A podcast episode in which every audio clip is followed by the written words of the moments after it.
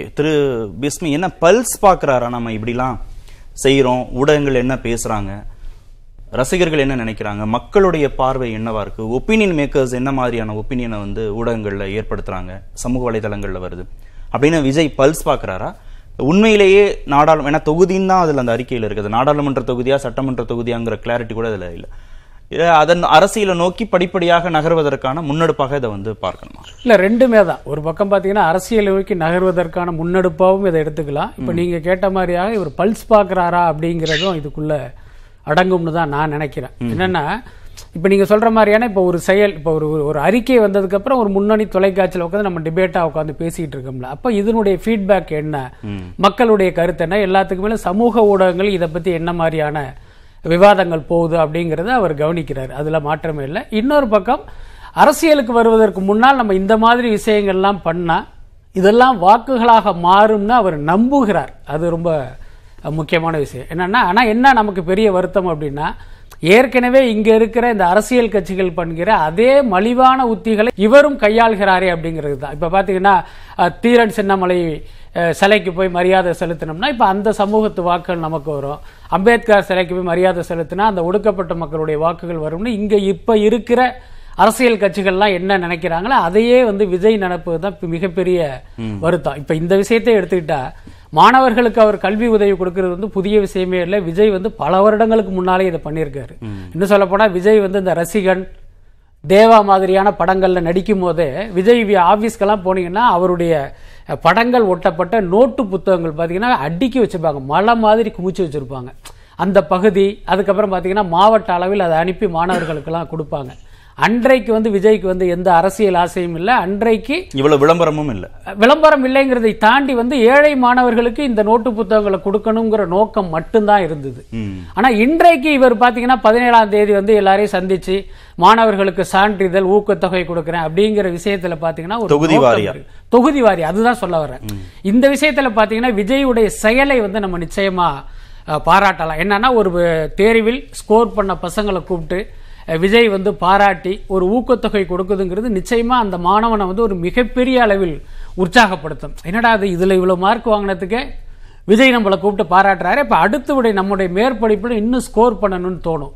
அது அல்லாமல் பார்த்தீங்கன்னா இந்த பரிசு இந்த மார்க்கை தவற விட்ட மாணவர்களுக்கு அடடா நமக்கு கிடைக்காதது இவனுக்கு கிடைச்சிச்சா அப்போ நாம் வந்து அடுத்ததில் ஸ்கோர் பண்ணி இதே மாதிரி விஜய் போய் சந்தித்து அவருடைய பாராட்ட பெறணுங்கிற மாதிரி அவனுக்கு வந்து ஒரு மோட்டிவேட் கிரியேட் ஆகும். ஆக விஜய் செய்கிற இந்த விஷயம் வந்து உண்மையில் நல்ல விஷயம் தான் அதுல மாற்றமே இல்லை. சோ இந்த செயலை நாம் பாராட்டலாம். அதே நேரம் நோக்கத்தை கேள்வி கேட்கும்போது அது வந்து ரொம்ப ரொம்ப தவறாக இருக்கு. தவறான? சுயநலமாக இருக்கிறது. என்னன்னா இது அப்படியே பாத்தீங்கன்னா தன்னுடைய அரசியல் நகர்வுக்கான ஒரு கருவியா அதை பயன்படுத்துறாரு அப்படிங்கிறது தான். வர்த்தகமா அரசியலான ஒரு சாய்ஸ் விஜய் முன்னாடி வச்சா சினிமா வர்த்தகம் தொழில். அதுதான் அவருக்கு பிரதானமா இருக்குமா? அரசியல் பின்னாடி போயிடுமா? இல்ல அரசியல் பின்னாடி போகாது. அதே நேரம் பாத்தீங்கன்னா விஜயுடைய இன்றைய சினிமாவில் அவருடைய இடத்தையும் வந்து நம்ம யோசிச்சு பார்க்கணும். என்னன்னா இப்ப சார் சொன்ன மாதிரி நூத்தி இருபது கோடி அப்படிங்கறதெல்லாம் அது கடந்த கால கதையாயிடுச்சு. இன்றைக்கு விஜய் அறுபத்தெட்டு படத்துல அவருடைய சம்பளம் வந்து இருநூறு கோடி ரூபாய் இருநூறு கோடி. இருநூறு கோடி. அது வந்து அந்த பட தயாரிப்பு நிறுவனமே வெளியில வந்து ஊடகங்களுக்கு கசிய விட்ட தகவல் தான் அது. அதுக்கு அடுத்து இன்னொரு கூடுதல் தகவல் என்னன்னா விஜய் வந்து இனி வருடத்துக்கு ரெண்டு படங்கள் பண்ணுகிற முடிவுக்கு வந்திருக்காரு. அப்ப வருடத்துக்கு நானூறு கோடி சம்பாதிக்கிற இப்ப சார் சொன்ன மாதிரி முகத்தை காட்டினாலே நூறு கோடி கொட்டி கொடுக்க தயாரா இருக்காங்க போது இப்ப விஜய்க்கு வந்து வருடத்துக்கு நானூறு கோடி ரூபாய் வருவாயை கொடுக்கிற இந்த சினிமாவை நடிப்பு வேணான்னு விட்டுட்டு நான் அரசியலுக்கு வந்து மக்களுக்கு சேவை பண்ண போறேன் அப்படின்னு ஒருத்தர் வந்தார் அப்படின்னா அந்த நோக்கத்தை அரசியலுக்கும் செலவு பண்ணணுங்கிறதுனால வருஷத்துக்கு ரெண்டு இல்ல அதுதான் என் கேள்வி என்னன்னா ஒரு நானூறு கோடி என்னன்னு கேட்டா வேணான்னு விட்டுட்டு நான் மக்களுக்கு சேவை பண்ண வர்றேன் அப்படின்னு ஒருத்தர் வர்றாரு அப்படின்னா அந்த நோக்கத்தை நோக்கி வந்து நம்ம கேள்வி அல்லது ஒரு சந்தேகம் படணும் அப்படின்னு நான் நினைக்கிறேன். என்ன? சந்தேகப்படணும் நிச்சயமா. அதுல மாற்றமே கிடையாது. ஏன்னா ஒரு நானூறு கோடியாவே இழந்து நானூறு கோடியை இழந்துட்டு நான் உங்களுக்கு சேவை பண்ண வர்றேன்னு ஒருத்தர் வர்றாரு அப்படிங்கும்போது அதை எப்படி நம்ம நம்ப முடியும்? அதுக்கடுத்து இன்றைக்கு உங்களுக்கு இப்படி தோணுது அப்படின்னா ஏன் கடந்த காலத்துல நீங்க எதையுமே செய்யல? இப்ப மக்களுக்கு சேவை பண்ண தானே நீங்க அரசியலுக்கு வரீங்க நான் என்ன கேட்கிறேன் நீங்க கட்சியை ஆரம்பிச்சு தான் அந்த சேவையை பண்ணணுமா? இப்ப நீங்க உங்களுடைய இதுல சொன்ன மாதிரி வேங்கை வயல் ஆரம்பிச்சு எத்தனையோ பிரச்சனைகள். இன்னைக்கு ஒரு பிரச்சனை. தமிழ்நாட்டுல பத்தி எரியுது. ஆனா இதை பத்தியெல்லாம் நான் வாயே திறக்க மாட்டேன். நான் வந்து கட்சி ஆரம்பிச்சுட்டு தான் நான் வந்து எதையும் வாய் திறப்பேன் அப்படின்னா அந்த நோக்கத்தை நம்ம கேள்வி கேட்காம இருக்க முடியுமா? அதுக்கடுத்து எல்லாரும் என்ன சொல்றாங்க அப்படின்னா இப்ப விஜய் வந்து கட்சி ஆரம்பிச்சிட்டா அப்படி தமிழ்நாடே அவர் பின்னால திரண்டு வந்துரும். மாற்று கட்சியில உள்ளவங்க எல்லாம் இவர் பின்னால வந்துருவாங்கங்கிற மாதிரி ஒரு கருத்தை சொல்றாங்க. வெற்றிடம் இல்ல இல்ல. வெற்றிடம் அதை விஜய் இருந்துகிட்டு இருக்கு. அதை விஜய் நிரப்புவாராங்கிறது தான் இங்க கேள்வியே. அதுக்கடுத்து என்ன இதெல்லாம் ஒரு மாயை தான் முக்கியமான என்னன்னு கேட்டா விஜய் பின்னால் இன்றைக்கு இருப்பது தமிழ்நாட்டு மக்கள் கிடையாது. அவருடைய ரசிகர்கள். ஆறு கோடியே இருபது லட்சம் பேர் வந்து. தமிழ்நாட்டினுடைய வாக்காளர்கள். இதுல விஜய் ரசிகர்கள் எத்தனை பேர்? அதில் வாக்களிக்கிற வயது உள்ள விஜய் ரசிகர்கள் எத்தனை பேர்னு கேள்வி கேட்டீங்கன்னா அதனுடைய பதில் தெரிஞ்சிடும் அதுக்கடுத்து ஒரு சினிமா நடிகனின் ரசிகர்களால் அது வந்து விஜய சொல்லல எல்லா நடிகர்களுக்குமே பொருந்தும். அவர்களுடைய அபிமான நடிகனுடைய படத்தை வெற்றியடைய வைக்க கூட முடியாது. அதுதான் அவங்களுடைய ஸ்ட்ரென்த்.